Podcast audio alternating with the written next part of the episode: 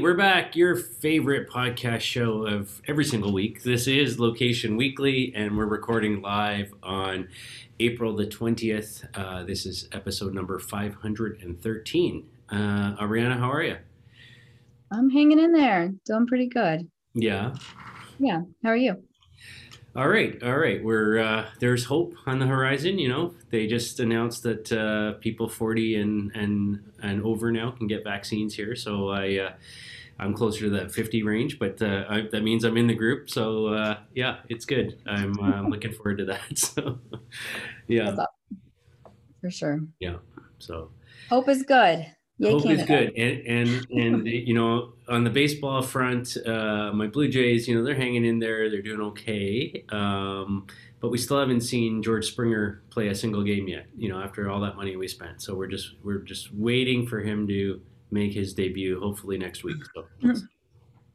TBD, right? We'll yeah. See. So, all right. Well, we've got a good show for you. Four stories as per usual, and I'll let Abriana kick us off with. Uh, an interesting one. Yeah, this is an interesting announcement um, that's out.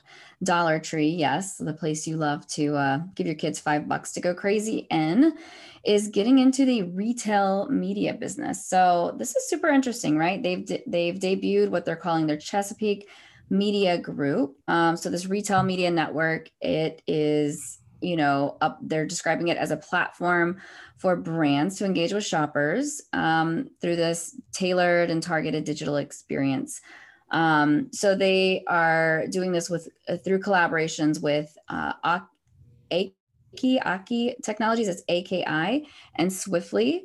Um, you know, and and they're kind of touting this as like this is the ability for CPG labels to have this fully managed service get ad placements on Dollar Tree app, uh, Family Dollar website, Family Dollar mobile app. Um, and so, you know, they're saying you can obviously reach millions of families across, it says across America, but it's interesting because I know they have stores in Canada as well.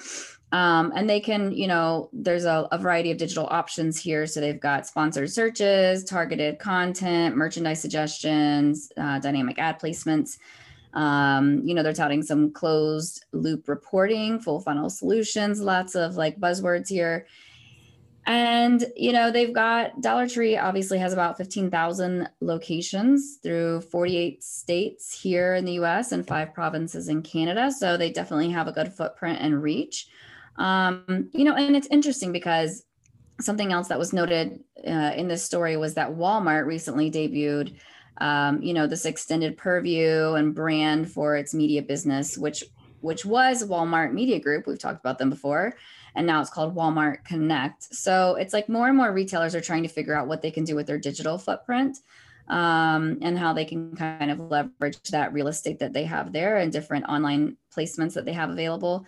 So to me, this is interesting. You know, when I think of like Family Dollar or Dollar Tree, I don't typically think of anything that is a name brand. So typically they'll probably be putting placements for CPG brands that perhaps aren't sold in their stores. That to me is a little fuzzy and a little confusing. Um, but you know, I can always see that I think there is the ability of of you know retailers to take advantage not only of their physical real estate right how can they use that uh, to reach more consumers but also their digital their digital real estate as well um, you know, I, I don't imagine that they have a ton of website traffic, but I could be completely wrong. To me, this seems like a very, you know, interesting fit because yes, lots of people shop on walmart.com, but I'm not sure that so many people shop on Dollar Tree or familydollar.com. Um, so I, I don't know. It's it's an interesting kind of uh, announcement for me, but we'll see how it goes. I could see you know them offering up things maybe like as a on a supply side, but you know the the media formation of a media network. Um, you know, it's it's a little surprising. I don't know. What do you think? Um, I'm I'm not so so surprised. I mean, um, because I think there's a, a, general movement, you know, for large retail um, brands that have you know lots of locations, thousands of locations. In this case, fifteen thousand plus. Uh, to find, try to find new revenue streams, right beyond sort of just um, you know the goods that you can buy in their stores, right? So, you know, you mentioned Walmart, you, you know, Walgreens and CVS and all these guys, you know, are also sort of creating media networks and getting into, you know, that type of business. And I think, uh, so, so I, I think there's an opportunity there for the CPGs, you know, to sort of leverage, you know, that, that real estate and find ways to engage with that audience. And, and I think, you know, while the, the online part of this, you know, is like you is the part I question in terms of you know how many people are shopping you know Dollar Tree online. I don't don't have a clue.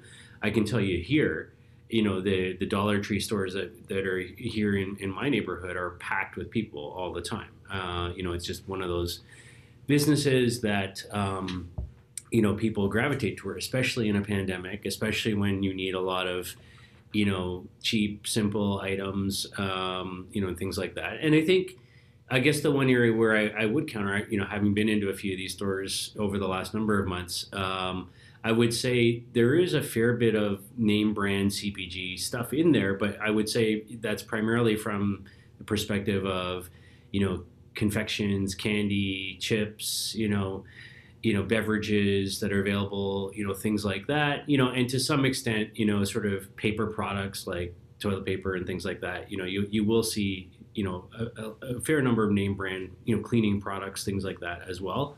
Um, i think there's a lot of other things that are just sort of generic you know their own you know sort of no name type stuff as well.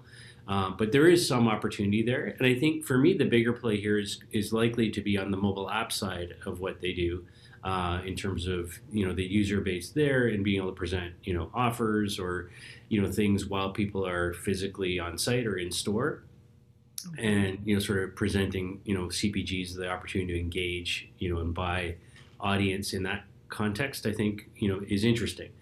You know, many years ago we you know from an LBMA point of view we talked about this idea of merchants like this, um, you know, going even a step further, which was, you know, at that time we were talking a lot about beacon networks and things like that. And if you could understand exactly where somebody is in the store, or what aisle they're in, or they're standing in front of the you know paper products section right now. That's you know and, and, you made that sort of awareness available to your media network through your media network to the brand and now that brand could present an offer for you know charmin you know or whatever um, while you're standing there that becomes really powerful and really interesting i think. Um, so i think there's opportunities here to grow this type of thing and um, I don't know a lot about uh, Aki Technologies or Swiftly either, so I'll do, I'll do some digging into that and kind of seeing what, what the capabilities are. But but I think it speaks to a broader trend of retailers with large footprints of stores and locations getting into the media business, you know, and finding new revenue beyond just the products they actually carry in the mm-hmm. stores, uh, which you know margins uh, being pushed down all the time. So, yep, yeah. All right, second story. Verizon uh, has been in the news. They've launched a new uh, service called Hyper Precision Location Service, Real Time Kinematics. Um, so basically, what they're saying is this is all about uh, providing a greater level of accuracy on location services than you know GPS does. So they say you know typical GPS is between three and nine meters of accuracy. Uh, they're talking about centimeter centimeter level accuracy here. Uh, which has lots of implications for mapping and robotics and you know manufacturing and lots of other industries. Um, and so, you know, I think as a conceptual uh, discussion, I will say absolutely. The more accurate you can be, the better. Uh, many of these industries re- rely on high precision data. Uh, have had to do so with uh, a lot of indoor technologies combined with you know outdoor technologies. Um, you know some of that micro uh, location type of stuff, whether that's you know beacon technology or magnetics or smart lighting systems or other kinds of ways to to get to that level of accuracy.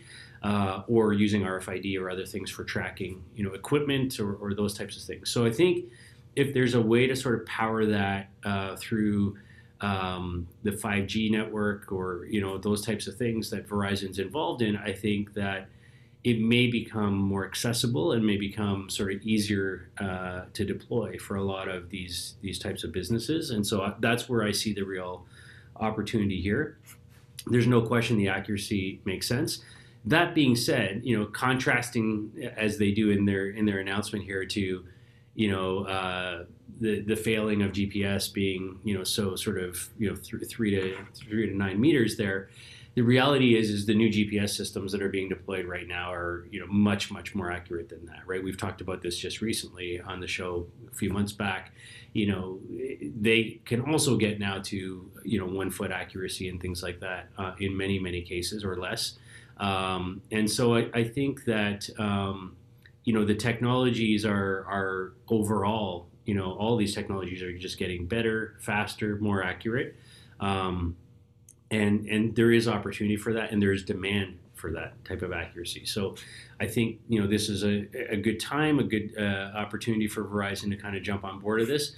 And i think too depending on how you position this to some of the stuff we've been talking about a lot about you know the privacy changes and the idfas and all of that you know one of the you know industries that I think is going to be able to step in and fill some of the gap left by you know the app SDK uh, world that's sort of abandoning quickly because they can't you know get easy access to location data uh, is the mobile operators themselves right? Stepping in and, and, making cell tower data more accessible and more available.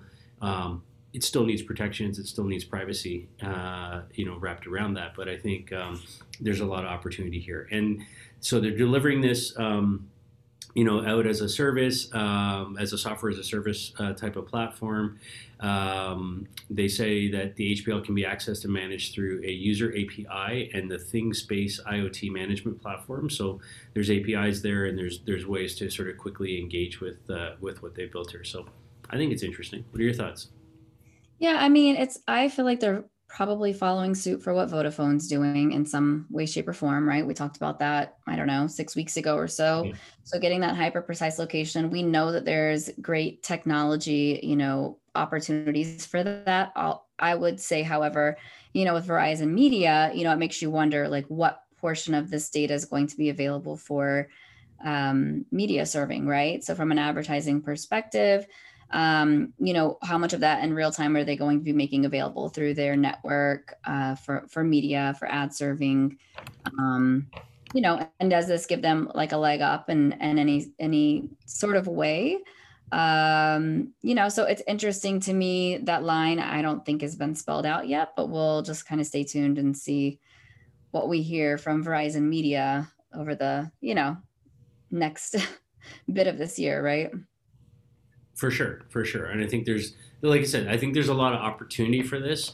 Um, and and I think the one of the interesting things for me, and I was talking to somebody about this the other day, is I think as we come out of this pandemic and and you know the economy starts to recover, there is a lot of stimulus money being thrown around by governments uh, across you know all countries right now, and I think there are opportunities for certain industries in particular to kind of take some of that money and retool and bring new technology to bear into what they do. And there, so there may be opportunities for companies like Verizon to benefit from that with a service like this. Yeah, for sure. Yeah. All right. So, kind of on another topic that's similar but not the same, as you know, we're, we're talking about privacy implications, identity, you know, graphs and and maybe the demise of, but we have a new release of a new identity graph platform. It's Omna, O M N A from Stirista. And this is interesting. So, you know, they are touting. Now, this is a small, you know, a smaller company. I have not heard a lot of them. I've heard the name before, but I haven't heard much um, about them in the space. And they are touting that they're utilizing all of these real time uh, transactions, billions of, of transactions in real time to form this identity graph that's enabling marketers obviously to have access to they're saying hundreds of identifiers across millions of online offline social and household personas. Um, now they're basing this on an ip graph. So it, you know rich dynamic ip data of 90 million households. I'm assuming that's a us number and a device graph, which is connecting more than a billion uh, connected devices. And then a location graph that has this, you know, perpetually updated real-time location, uh, intent, and movement data. So, you know, my question is like, where are they getting this data from? You know, how is a smaller company like this gathering all of these things? Uh, you know, is this maybe better than it seems? So most, you know, most traditional mark, uh, I, most of the traditional household or identity graphs that are available right now are really relying on cookies and mobile ad IDs where it looks like they're taking you know, a different approach as those types of, of graphs are maybe phasing out or just having to pivot in their approach. And, you know, I, I think that, that, the IP is one way to go about it. It's not necessarily one to one, right? But you've got like a household mapping. Uh, you can get an idea of the different devices there, behavior of those devices to some extent to when you are able to capture that data. Uh, but you know they're really pushing us more towards like a CTV or OTT opportunity, which is also interesting with um, you know where I am in the space now. Um, but you know they're saying that like streaming's continuing to rise, linear television is declining in terms of that ad spend. And so this, because obviously OTT CTV are running across an IP address, you know, that makes it a, you know, a potential fit there. I can see that because typically, you know, those those IP addresses likely are more a little more static than dynamic, you know, such as mobile IP addresses. So to me, this is interesting. Um, you know, I think that it's definitely more of a probabilistic type of a, an identity graph and, a, and um, you know, an, a, an approach and that methodology versus it being deterministic and one to one, like a lot of the cookie or MAID data has been in the past. But I don't think it's a terrible shot at things. You know, I where I think that they're going to run into problems is obviously just you know data privacy legislation IP address in many areas is still deemed PII. Um, and, you know, there's obviously we've got CCPA, there's a lot of other ones that are, you know, coming across the countries and and states as well. So, you know, it'll be interesting to keep an eye on this and see if other identity graph providers maybe pivot to this approach or if this just is not um, it's not close enough to be to be accurate. I don't know, but we will see. Yeah, I, I like you. I you know I, I don't know a ton about the company. I know they've been around for a while. You know I've seen the name you know um, in passing a number of times over the years. Um, you know like I, I, I did a little bit of digging um, as as you were talking, and you know kind of realized that you know where I kind of knew the company from. Uh, was from you know sort of their email uh, product, and so you know they they have a uh, a well-known uh, solution in the marketplace for sort of uh, you know email list management and cleansing and verification and all that type of stuff.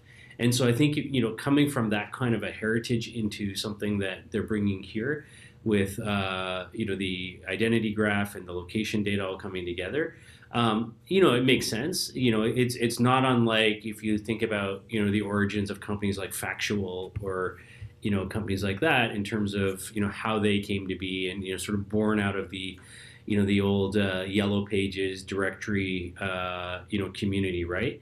Um, and we've seen a lot of companies sort of you know be birthed out of that uh, world and and you know have tried to build robust digital uh, offerings. Um, i'm with you. I think there are a lot of challenges from on the privacy side. You know we, we talk about it almost every week on this show about uh, you know where this where our industry is going from a, especially on the location data side. But i think you know sort of matching that up with ip data obviously you come from you know um, years in working in, in, the ip data world um, and uh, know know it better than i do. But uh, you know I, I, would say that I, I think it's it, it's a, it's a solid approach. It's a good attempt, uh, and and I think that you know there's something here, right? Now, whether or not they're going to be able to build a, a name for themselves in this segment, or they're going to get you know swallowed by behemoths like Facebook and others trying to come in and say you know you know here here's our our play on this. I don't know, right? And, and I think there's also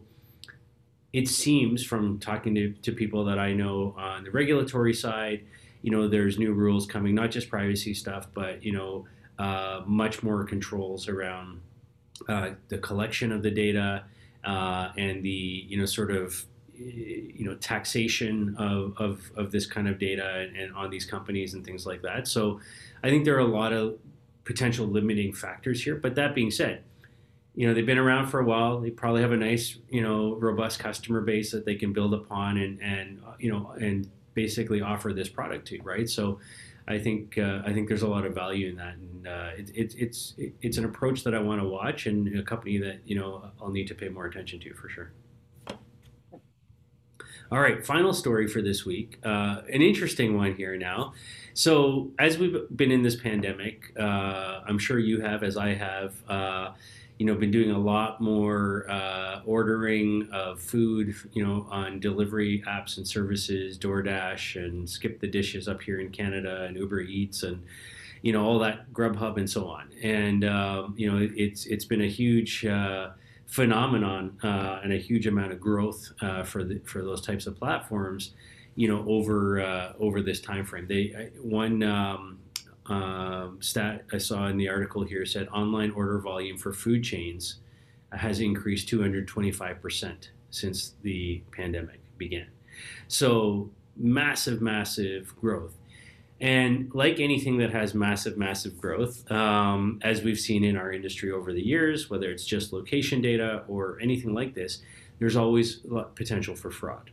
Um, and what's happening here is uh, there, uh, there's the emergence of a number of fake restaurants appearing on uh, these platforms, on these uh, you know online mobile ordering platforms, that are stealing business away from legitimate players. Um, you know, uh, positioning themselves, you know, with names that belong to you know other well-known brands and all kinds of things like this.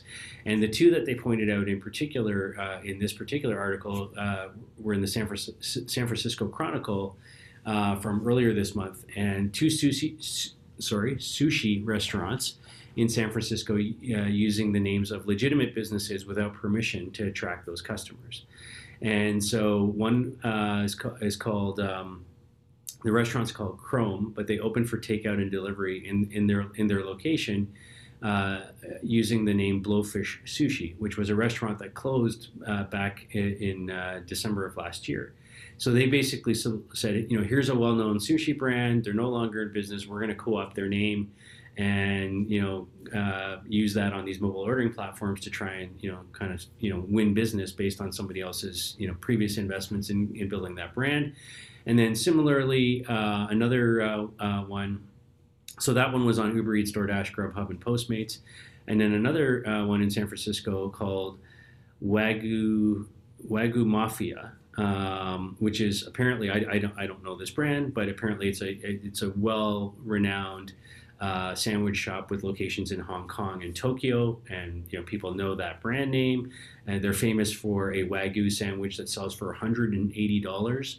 Um, and uh, yeah, and again, like they basically, you know, found this location um, and um, set it up with that brand name and put it on there. And they're basically selling, you know, sandwiches and whatever else using somebody else's brand name on DoorDash and Grubhub. And uh, anyways, both have been removed now from the platforms and uh, you know legal action is being taken and you know potentially the, the brands you know who who held those you know operated those those companies and those names are, are going after them. But I think it just speaks to there is always this you know this this group out there that's going to try and take advantage of whatever the latest you know uh, growth cycle is and and where the money's going and obviously you know mobile uh, food ordering is a huge huge thing at the moment and um, you know, I find it fascinating that uh, you know people will go to these links, but people will do what they, will do, I guess, right, to try and get around the system and and uh, hack the system. So, uh, what are your thoughts on this one?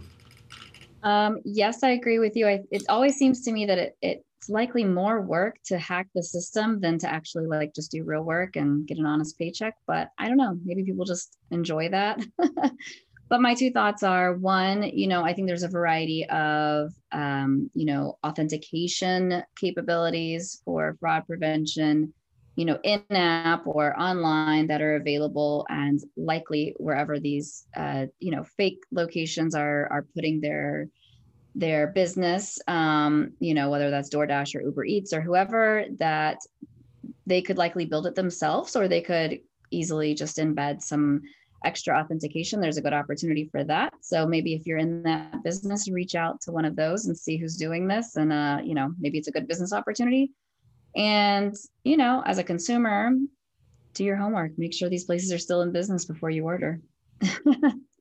you don't want to not get your $180 sandwich. So, yeah, that's crazy. Like, um, you know, first of all, that somebody's ordering that, you know, through a mobile uh, app uh, to me. Um, but hey, people will do what they'll do, I guess. And uh, yeah, um, but but this kind of fraud is is going to be out there, right? And I think this is we're going to see a lot more of this type of thing before you know controls are put in place and and technology is used to curtail this. I think. Um, there's just there's just so much opportunity. This this the systems are ripe for this type of uh, hijacking. So, uh, an interesting story. Yep. All right. Well, that's it. That's our show for this week. Uh, you've been listening to episode number 513 of Location Weekly. We thank you, as always, for your time. We appreciate it. Uh, please give us some love on the social media platforms, uh, you know, that are out there. We're on all of them, and uh, or whatever podcast uh, platform you're consuming this on. And uh, if you have story ideas, reach out. we'll be back next week with another show, of course. Thanks, everybody. Have a great week. Oh, and one last thing to point out um, for those of you who are on Clubhouse, uh, the LBMA is hosting a, a, new series that starts this Thursday, 2 p.m. Eastern, uh, called Retail Loco Conversations on Clubhouse. Uh, join us there. Um, and if you're not on Clubhouse yet and you want to join us, you know, reach out to me and we can set you up with an invite to, to get on board. So 2 p.m. Eastern on Thursday. Uh, that's the 22nd of April um, on Clubhouse. All right, everybody. Have a great week. Bye. Bye.